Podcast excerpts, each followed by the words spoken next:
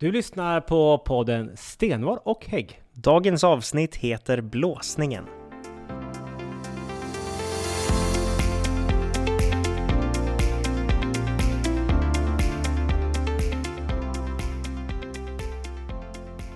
Välkommen till, eh, ska vi säga, vårens första podd. Ja, det är den första podden inspelad med plusgrader utomhus i år. Det är så vi definierar vårens ankomst. Ja, och då äter man glass. Då äter man glass. Härligt att få en eh, glass idag på, på lunchen. Absolut. Synd att vi glömde dokumentera det bara. Det brukar vi göra annars. Ja, precis. Vi får väl hålla ut. Det är snart Maggie's Day, så att då brukar vi ju... Men då är det mjukglass. Ja, det har ja, rätt i. ja, Nu var det industriproducerad pinnglass. precis. Ja, eh, det är ju allvarlig tid vi, I vi Europa. lever i Europa. Ukraina-krisen är ju högst påtaglig, aktuell och eh, slår hårt, brutalt. Kan ju säga det att nu när vi spelar in det här, när vi spelar in det här så är det den 21 mars. Eh, när det sänds så kan mycket ha hänt. Eh, men än så länge så måste jag säga att jag är mäkta imponerad av de ukrainska styrkorna, hur, man har lyckats mota tillbaka ryssen. Jag tror det här går verkligen inte som Vladimir Putin hade tänkt att det skulle Han gå. hade nog en helt annan plan hur det skulle gå till. Men det är också, Och själv så trodde jag nog att Kiev skulle falla på tre dagar. Och nu har det snart gått Eh, en månad. och det är ju lite otäckt på sitt sätt också för att eh, han blir allt mer desperat. Och eh, vilka konsekvenser det får, det, det vet vi ju inte riktigt. Om han kommer ta till andra maktmedel än de som han hittills har visat upp. Så att vi håller tummarna att det här reder ut sig på, på ett bra sätt. Men eh, som sagt, det kommer att hålla i sig. Och eh, det påverkar ju såklart allra mest de som bor i Ukraina självklart. Och eh, även mycket de som är i, runt omkring precis där. Men det påverkar ju också oss, oss, oss här i, i Gävleborg på väldigt påtagligt sätt. Flyktingströmmarna kommer nu. flyktingströmmar, men inte bara att det påverkar oss, utan vi kan ju också försöka påverka det vi kan. Region Stockholm har ju skickat ner sjukvårdsutrustning till Ukraina och den har kommit fram, eh, har jag sett. Så det skulle ju Region Gävleborg också kunna göra. Vi försökte få till en sån, eh, sån dialog med ledningen här, men man var inte så intresserad av att eh, ta några sådana initiativ. Men jag hoppas att man tänker om och eh, faktiskt hör av sig till Stockholm om inte annat och frågar vad kan vi bistå med Absolut. deras sändningar. Så, så vi får se vad det där tar vägen. Men vi har ju också möjlighet att kunna hjälpa de flyktingar, de ukrainare som är på, på flykt, som kommer hit. Vi ser ju nu hur civilsamhället bygger upp och eh, faktiskt mobiliserar för att kunna eh, göra möjligt för, för de här människorna som är på flykt som någonstans så att få tak över huvudet. Absolut. Och sen om man ser lite grann till hur det har påverkat Sverige så här långt så är det ju bränslepriserna. Sen ska jag också säga det att bränslepriserna i Sverige är ju också eh, en stor del utav det är också skatt som regeringen Ja. implementerat. Men det är klart att kriget och marknaden, världsmarknaden påverkar bränslepriserna här. Två onda ting gör ju att det blir ännu Ja, värre. ja. Så. Vi ser ju också hur eh, elpriserna eh, skenar och har påverkat oss väldigt påtagligt. Men det var ju också innan kriget bröt ut. Det skedde verkligen innan kriget eh, bröt ut så, men det är klart att det även påverkar nu också när man stryper åt gasledningar och sånt från Ryssland, vilket är rätt att, att man gör. Jag tycker inte att vi eller något annat land i västvärlden ska behöva vara beroende av Ryssland för att klara vår egen energiförsörjning eller någon annan typ av försörjning för den delen. Det var som den förre liberala ledaren sa. Eh, Jan Björklund, Ja, det finns två problem med rysk gas. Det ena är att det är gas och det andra är att det är ryskt. men det här avsnittet idag tänkte vi handla just om eh, skenande elpriser, elproduktion och eh, vad som händer egentligen. Och det är ju en väldigt påtaglig eh, fråga just här. Mitt där eh, elområde, vad är det? Två och tre skär som en kniv genom länet. Du och jag bor väl i olika Absolut, den går i, i Norrsundet, Bergby tror jag, där går gränsen. Så inte ens hela Gävle kommun ingår i det södra området. Område, är det två? Vet inte exakt, men Jag du tror att det är samma som Stockholm. kan säga att gränsen går här i Gävleborg och du har det eh, dyrare än vad jag har det så. Ja, Ja. och rejält mycket dyrare också. Ja. Eh, det kan man ha synpunkter på. Men det, systemet bygger på att vi har elproduktion i norr. Och då får man då eh, mindre kostnad för att föra över elen. Det blir billigare där uppe. Medan då i södra Sverige så, som konsumerar mycket el men producerar ganska lite el. Så får man ett dyrare pris.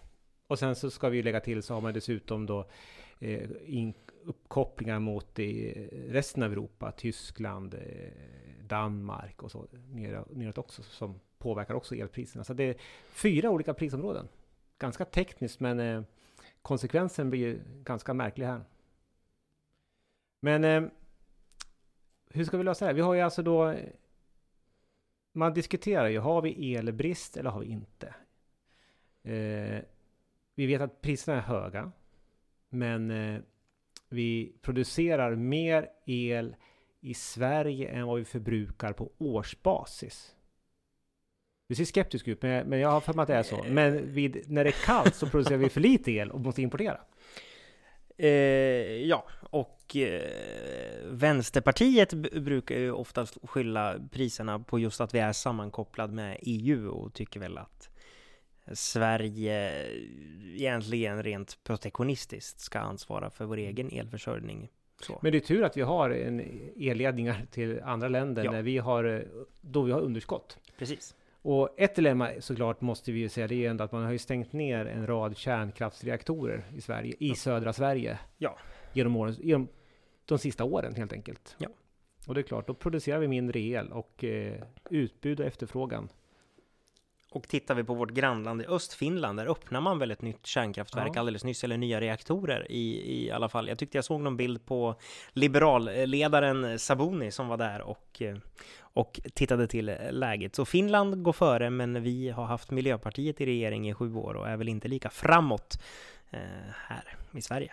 Och nu får vi se konsekvenserna av när då, hur Ryssland påverkar eh, elpriserna i Europa. Men eh, det intressanta här är ju också, det är ju det regionala perspektivet. Eh, vi har ju väldigt mycket tung industri som ja. konsumerar mycket el. Vi ja. vill också ha hit etableringar som drar mycket el.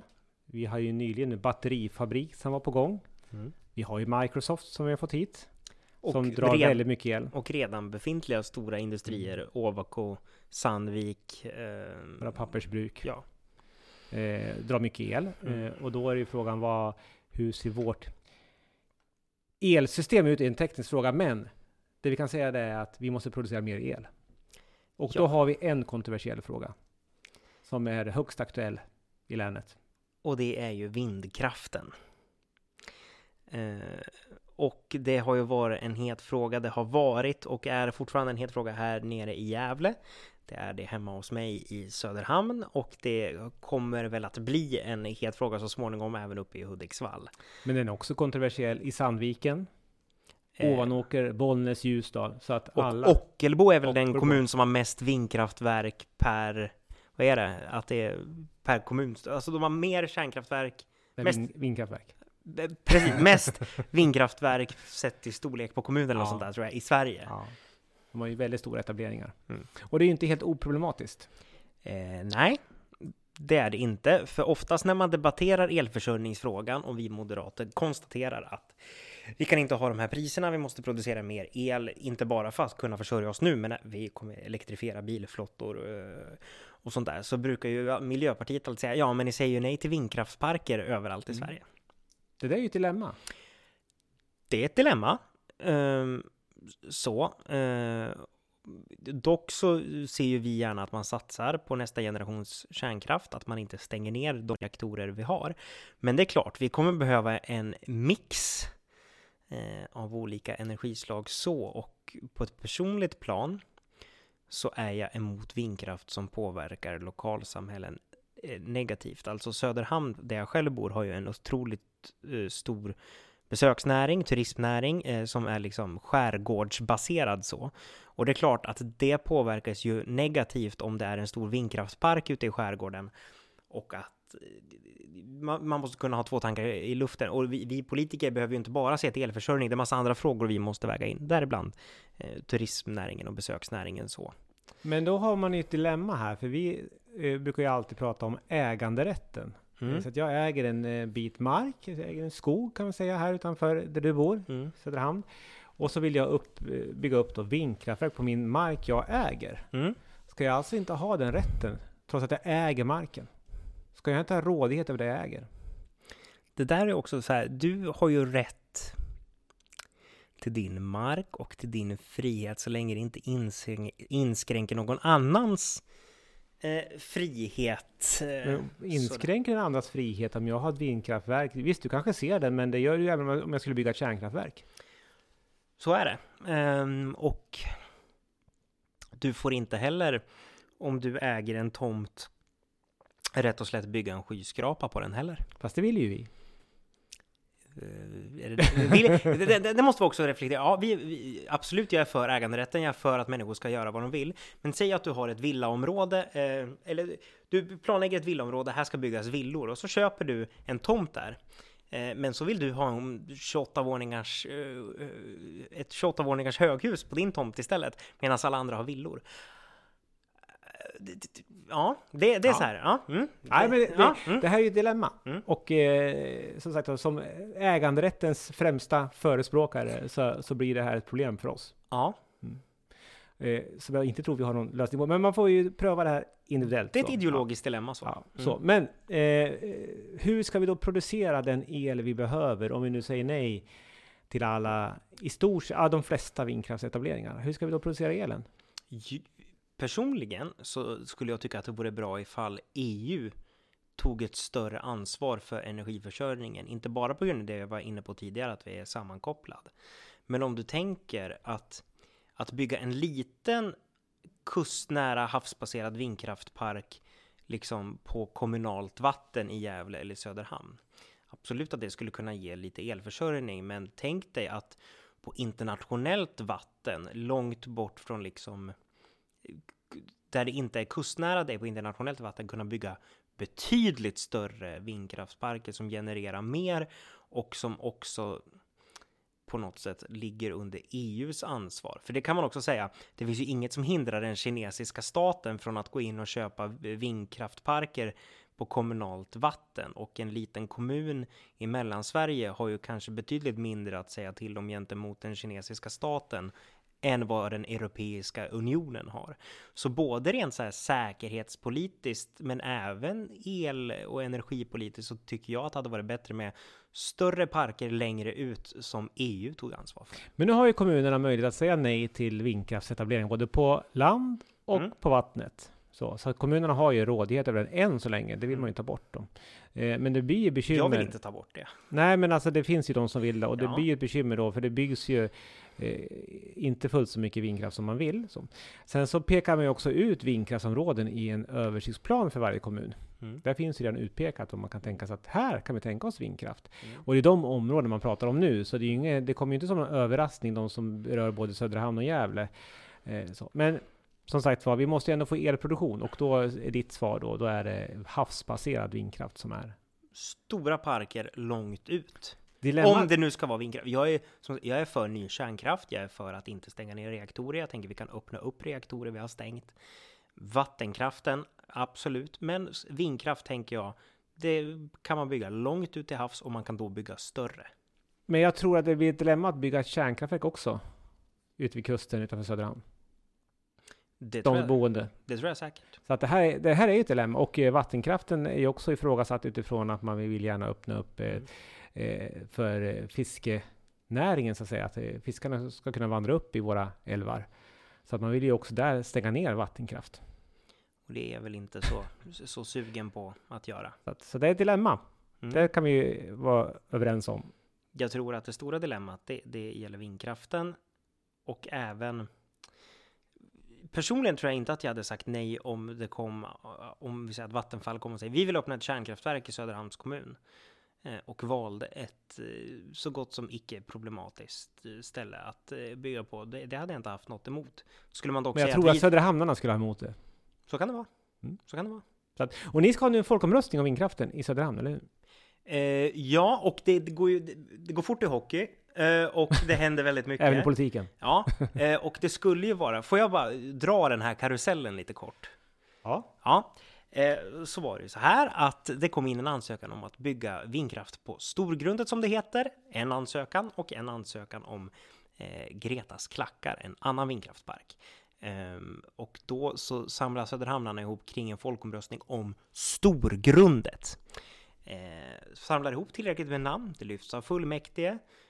Så, och då så väljer då partier som tidigare sagt ja till parken att svänga och säga nej. Ett av de partierna säger då också nej till Gretas klackar.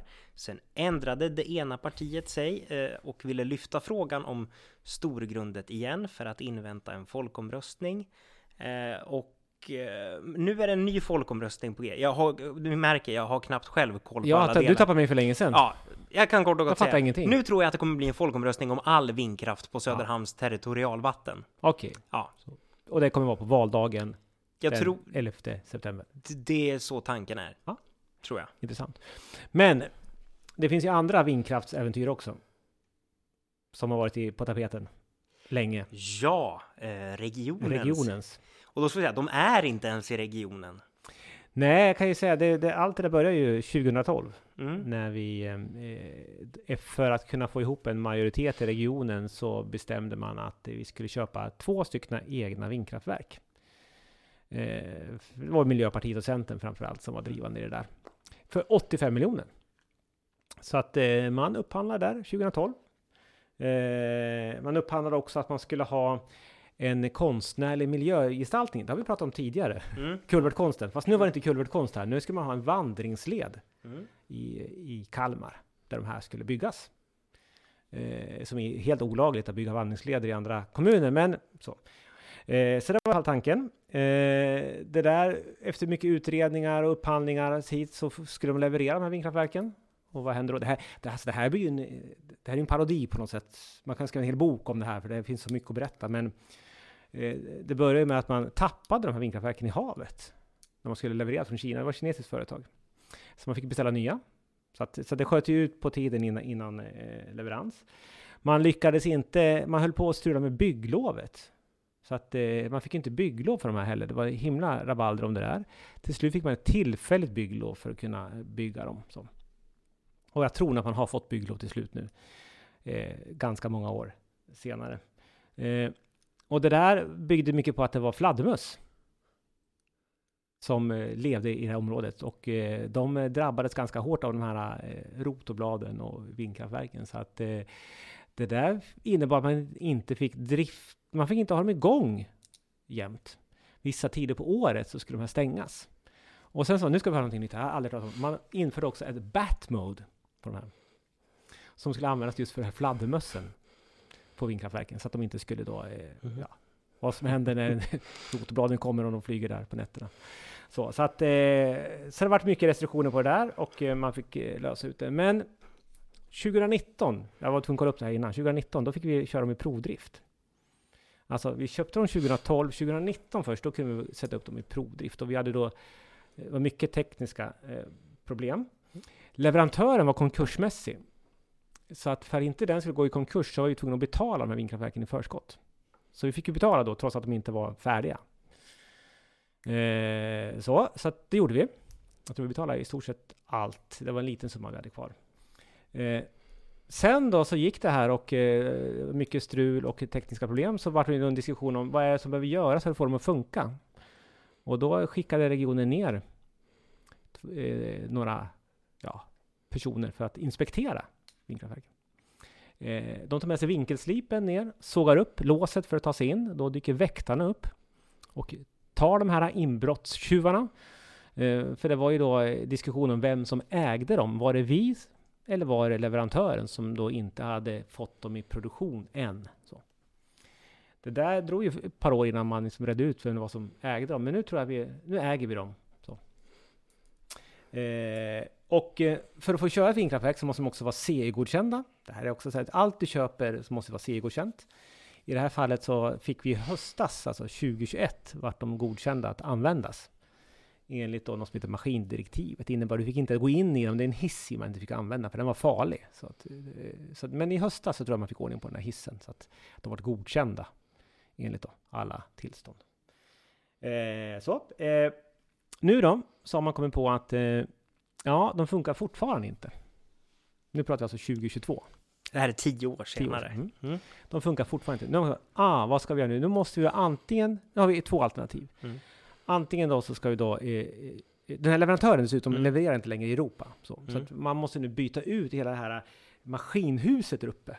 Så. Mm. Eh, dessutom så måste man höja vindkraftverken också, så de blir högre. Så. Eh, det här kommer att kosta då minst 25 miljoner. Eh, så för att få dem i drift så måste vi lägga ytterligare 25 miljoner. Eller så säljer man dem. Och nu har man äntligen kommit fram till att vi ska nog inte hålla på med det här. Vi har ju tjatat om att vi ska sälja dem jättelänge, men nu har till och med majoriteten fått krypa till korset. Regioner du... kanske inte ska hålla på med energi. Mm. Så nu har man skrivit ner då värdet på de här, har man kommit fram till kanske är 5 miljoner. så att här har man kastat 80 miljoner i sjön, så. eller blåst bort eller vad man ska säga. En riktig, riktig blåsning. Eh, och eh, alternativet då är att man ska investera ytterligare pengar, eller så säljer man dem. Och förhoppningsvis så finns det någon som vill köpa dem. Annars måste vi återställa. Kan också säga det att under hela den här karusellen, säg att du hade fått barn när beslutet togs, så hade det barnet hunnit börja årskurs fyra ja. fram tills det att, där vi är idag. Eh, och det, ja, men det är spännande när regioner ska försöka hålla på med energifrågan. Det är ungefär som att ett energibolag hade försökt sig på att driva sjukvård. Ja, man kanske ska göra det man, det man är satt till att göra och inte hitta på andra saker. Precis. Så att det här är riktig, riktig, jag ska säga, det är lekstuga med skattebetalarnas pengar. Och eh, det är dyrt med Miljöpartiet i regeringen. Det är dyrt med Miljöpartiet i regionledningen och kommunledningen. Miljöpartiet kostar pengar oavsett vart de ja. dyker upp sådär. Men jag hoppas nu att vi kan bli av med det här och man har lärt sig en läxa, en dyr läxa men ändå. Och då blir då frågan såklart, vad har det här kostat under alla åren? Och jag tror knappt man inte vill veta det, men vi har sett lite siffror där man har kunnat redovisa så att vi ligger nog en bra bit över 100, jag tror nu 115-120 miljoner tror jag det har kostat totalt, men jag tror inte att det stoppar det. Men eh, jag kan väl säga det, trots att beslutet om de här togs eh, när jag gick i sexan, eh, så kom jag till slut in i regionfullmäktige. Och eh, då, under min tid här i regionen, eh, så, så anmälde ju vi regionen till Slöseriombudsmannen för det här projektet. Och de gjorde väl något på det här. Alltså när de ringde då, eller jag pratade med dem och så berättade man det här, de trodde ju inte det var sant. Så det är, och det, man hör ju också här att det är, ju, det är en historia som är, den kommer man berätta för sina barnbarn mm. lång tid framöver. Så. Och det är så här, också ett tips att vill man läsa något kul men samtidigt eh, skrämmande, skrämmande så gå in på Slöseriombudsmannen och titta på alla dumma kommunala och regionala projekt som har hållit på med i det här landet och där skattepengar har förslösats. Det finns eh, många sådana grejer. Men eh, historien slutar ju inte för Region mm. Gävleborg här. På samma möte som vi då diskuterade, som de äntligen kröp till korset, mm. att vi kanske måste sälja dem, eh, så hade vi ett nytt ärende. Nu vill man då bygga solcellspaneler på våra tak i regionen. Mm. Eh, och direkt så frågar man ju, eh, vad kommer det här kosta? Hur mycket el kommer de producera och när kan vi tjäna hem dem? Och svaret blir att det kan man inte svara på. Och då är det också så att Ingen som jag känner skulle i alla fall köpa solcellspaneler till sitt hus utan att veta ungefär hur mycket el de kommer generera. Det är, det är ganska... Det är inte så smart. Nej, nej, för smäller man upp solpaneler på sitt eget tak på sin villa så vill man väl veta hur, vad man får för det. Ja, och det bör väl regionen också vilja veta. Och då får man höra från, jag ska inte hänga ut den här majoritetsföreträdaren, men så säger man att eh, ibland så gör man investeringar mm. även att de inte bär sig. Det finns andra anledningar.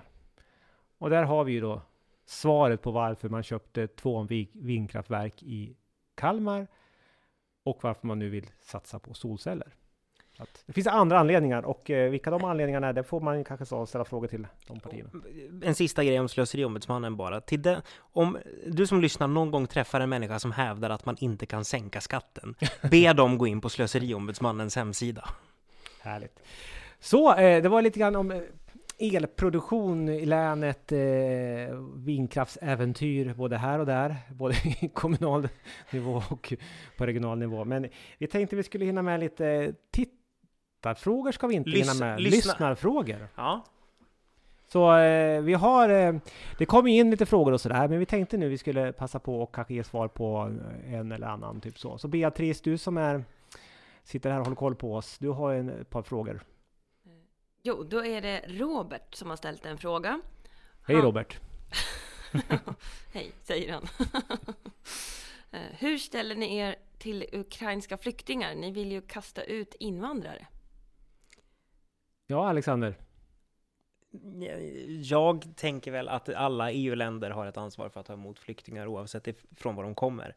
Eh, problemet som var 2015 var ju att de enda länderna som tog något ansvar var, var Sverige och Tyskland och det blir i längden ohållbart. Men nu ser vi ju med Ukraina-kriget att fler europeiska länder också tar sitt ansvar. Sen är det också naturligt att när det är i ens eh, Eh, närområde så att man tar ett större ansvar. Om vi ser till krigen som har varit i Mellanöstern har ju grannländerna där tagit väldigt stort eh, ansvar, eh, tagit emot väldigt mycket flyktingar. Eh, nu är det många europeiska länder som tar emot när det är krig i Ukraina. Hypotetiskt skulle det bli krig i Norge så skulle vi i Sverige och Danmark ta emot väldigt, väldigt mycket precis som om det skulle bli krig i Kanada skulle USA ta emot väldigt mycket. Så det är naturligt att det blir ett högre mottagande när det är i närområdet. Så. Men framförallt nu har ju också EU eh, öppnat upp med massflyktsdirektivet som innebär att eh, alla från Ukraina får automatiskt uppehållstillstånd. Eh, så det går ju snabbt nu. Men vi kommer, vi kommer, vi kommer klara av det också. Mm. Mm. Ja. Bra, då hoppas vi att han är nöjd med ja. det svaret. Eh, då ska vi se, då har vi en till fråga från Annika. Hon undrar när sänks dieselpriset vid pumpen? Vi har ju fått beslut i riksdagen på att man ska sänka dieselpriset vid pump med 5 kronor. Det har ju varit någon form av budgivning på det här när det gäller dieselprissänkningar. Ja, det var ju vårt förslag och det gick ju det gick igenom. igenom. Det gick igenom. Men det, var, det är väl tre steg på den va? Ett, först så ska man sänka så mycket som man kan för att fortfarande ha någon EU-minimiskatt. Och sen så vill man ju då få eh, dispens från EU att sänka skatten ytterligare. Och sen vill vi tillfälligt också få möjlighet att eh, sänka reduktionsplikten, alltså mängden eh, miljöbränsle som ska blandas in i diesel och bensin. Så uppfattar jag det. Ja, och jag ska ärligt säga att jag vet faktiskt inte när det här är tänkt att träda i kraft. Jag vet bara att det har gått igenom. Jag tror att första maj kommer skatten sänkas i del 1 och sen så kommer del 2 och 3 senare. Okej, okay. ja. Tydligt svar. Det, det, Från din sida var det väldigt tydligt. det vet jag inte om jag tycker, men, men vi, vi får väl hoppas Nej, att men Annika sagt, det, det, det, kommer ta tid, det är ty, tyvärr så. Eh, men det första steget kommer komma i, inom hyfsad närtid i alla fall. Mm. Men det hjälper ju inte oss som tankar, eller de som tankar nu. Nej. Nej. Nej. Det var nog de frågorna vi hann med idag. Ja. Fortsätt att skicka in frågor, vi får försöka svara. Och tydligt så gott vi kan. Skicka in dem. Vi finns på Instagram, Stenvard och Hagg och på Facebook, Moderaterna i Gävleborg. Ja, skicka in dem där så ska vi försöka svara dem i så gott vi kan om vi har svar. Eh, när det här sänds, då är det ett eh, fullmäktige som pågår för fullt. Ja. Eh, vi har nog inte... När det här släpps så är det torsdag morgon och då kommer eh, vi, vi sitta i Baldursalen på folkhögskolan i Bollnäs och vara fullmäktige. Är Nej. du taggad inför det? Absolut, vi ska ju ha en eh, kulturdebatt. Kulturdebatten fortsätter helt enkelt. Ja, fast nu är det ju liksom, det, det är ju inte något särskilt ärende vi ska behandla, utan det är ju, man har avsatt tid. Jag vet hur många timmar avsatte man? T fyra timmar för, för en eh, stor kulturdebatt så, som jag håller på att tagga igång för. Och den blir ju spännande. Det har ju, har ju till med att vi håller på att ta fram en kulturplan för länet. Och det är en, en, ett dokument som beskriver hur vi vill prioritera våra satsningar på kulturen i länet. Så våra institutioner. Sen har ju kulturfrågan varit onaturligt het eh, eh i just Region Gävleborg eh, det senaste året. Så att den här debatten kan man ju då gå in och lyssna på om man inte hann med att göra i live så kan man göra det under, eh, den är ju också sparad för framtiden så att man kan gå in efterhand och lyssna på den debatten om man vill höra Alexander rasa över kulvertkonst eller någonting annat. Eller någonting, vi får se vad jag rasar över. Ja, men det ska bli spännande. men som sagt var, fullmäktige är alltid trevligt och nu får vi träffas igen, så det känns ju också bra. Det blir också eh, bra diskussioner och eh, debatter när vi träffas. Men... Eh, att det alltid är trevligt var väl att ta i, men... Eh. ja. Men förutom att se oss live i fullmäktige så kan man ju prata med oss live också, eller hur? Det kan man göra Ja. varje fredag fram till valet och kanske även efter valet. eh, Så sänder vi live via Zoom mellan 8 och 9. Man kan ju enkelt koppla upp sig, eh, man kan vara anonym, man kan chatta, eller man kan vara i bild om man vill, eller bara prata, eller bara lyssna. Det är ju upp till var och en hur man vill, men där har man möjlighet att eh, ja, ställa frågor, komma med synpunkter, ge sin kulturpolitiska inspel till dig, eh, eller vad, vad man nu vill.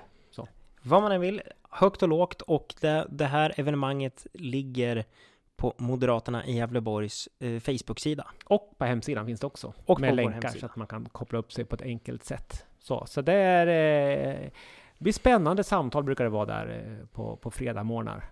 Så. Men vi har ju sagt, eh, du och vi ska ju vara de mest tillgängliga regionråden, eller länspolitikerna här. Och det här är ju ett steg av det. Och det tycker jag går bra så här Ja. långt. Ja, Härligt! Så att om eh, ni som lyssnar på det här känner att ni vill ge lite feedback på det här samtalet här så kan ni ju koppla upp er. Och prata för vindkraft eller vad ni vill. och om inte annat så syns vi på, eller hörs vi av på Aprilpodden. Sista torsdagen varje månad. Då, då händer det. Då smäller det. Tack så mycket för att ni har lyssnat. Tack. Bye.